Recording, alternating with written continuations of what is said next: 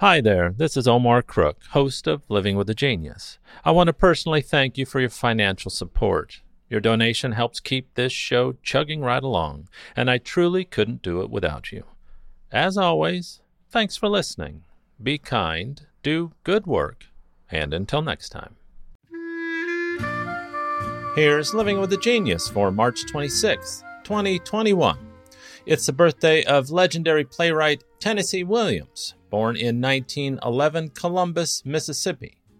His father, C.C. Williams, was an alcoholic shoe salesman, and his mother was the daughter of a music teacher and an Episcopal priest.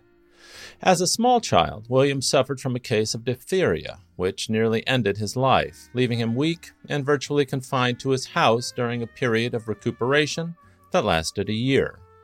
At least in part as a result of this illness, he was less robust as a child than his father wished. Cornelius Williams, a descendant of hardy East Tennessee pioneer stock, hence Williams' professional name, had a violent temper and was a man prone to use his fists. He regarded his son's effeminacy with disdain, and his mother Edwina, locked in an unhappy marriage, focused her overbearing attention almost entirely on her frail young boy.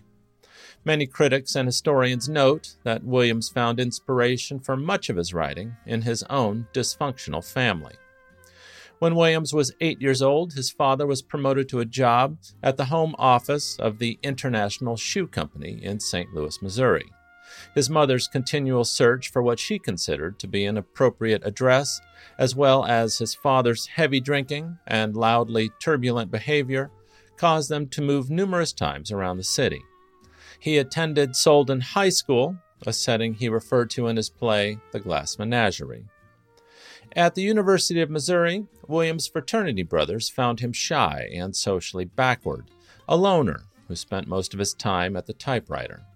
After he failed a military training course in his junior year, his father pulled him out of school and put him to work at the International Shoe Company factory.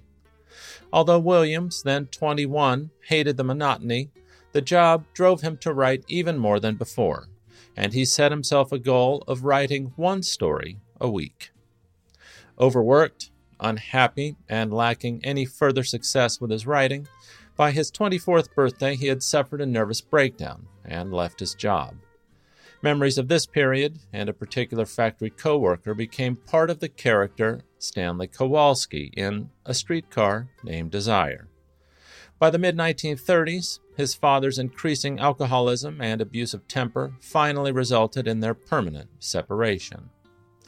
In the late 1930s, as the young playwright struggled to have his work accepted, Williams supported himself with a string of menial jobs that included a notably disastrous stint as caretaker on a chicken ranch in Laguna Beach, California.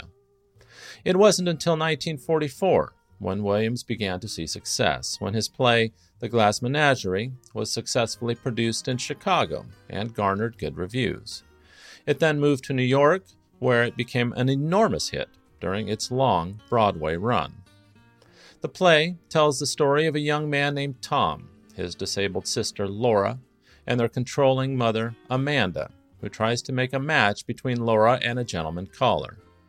Williams' use of his own familial relationships as inspiration for the play is impossible to miss. Elia Kazan, who directed many of Williams' greatest successes, said this of Williams Everything in his life is in his plays, and everything in his plays is in his life. The huge success of his next play, A Streetcar Named Desire, in 1947, secured his reputation as a great playwright. Although widely celebrated and increasingly wealthy, Williams was still restless and insecure and in the grip of a fear that he would not be able to replicate his own success. Williams' work reached a national audience in the 1950s, when The Glass Menagerie and Streetcar were made into motion pictures. Later plays, also adapted for the screen, included Cat on a Hot Tin Roof, The Rose Tattoo, Orpheus Descending, The Night of the Iguana, Sweet Bird of Youth, and Summer and Smoke. But Williams would never again repeat the success of the 1940s and 50s. Williams worked tirelessly through the 60s and 70s, but as his writing style evolved, critics and audiences alike failed to connect with Williams' new work.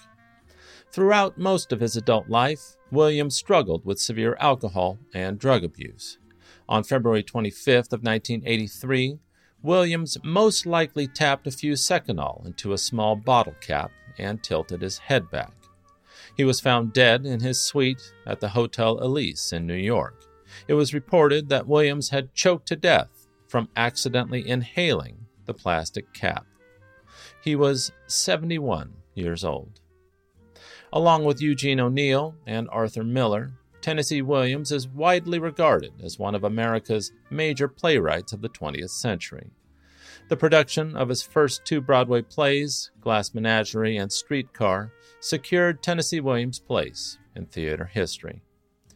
Critics, playgoers, and fellow dramatists recognized in Williams a poetic innovator who, refusing to be confined in what Stark Young and the New Republic called the usual sterilities of our playwriting patterns, pushed drama into new fields, stretched the limits of the individual play, and became one of the founders of the so called New Drama.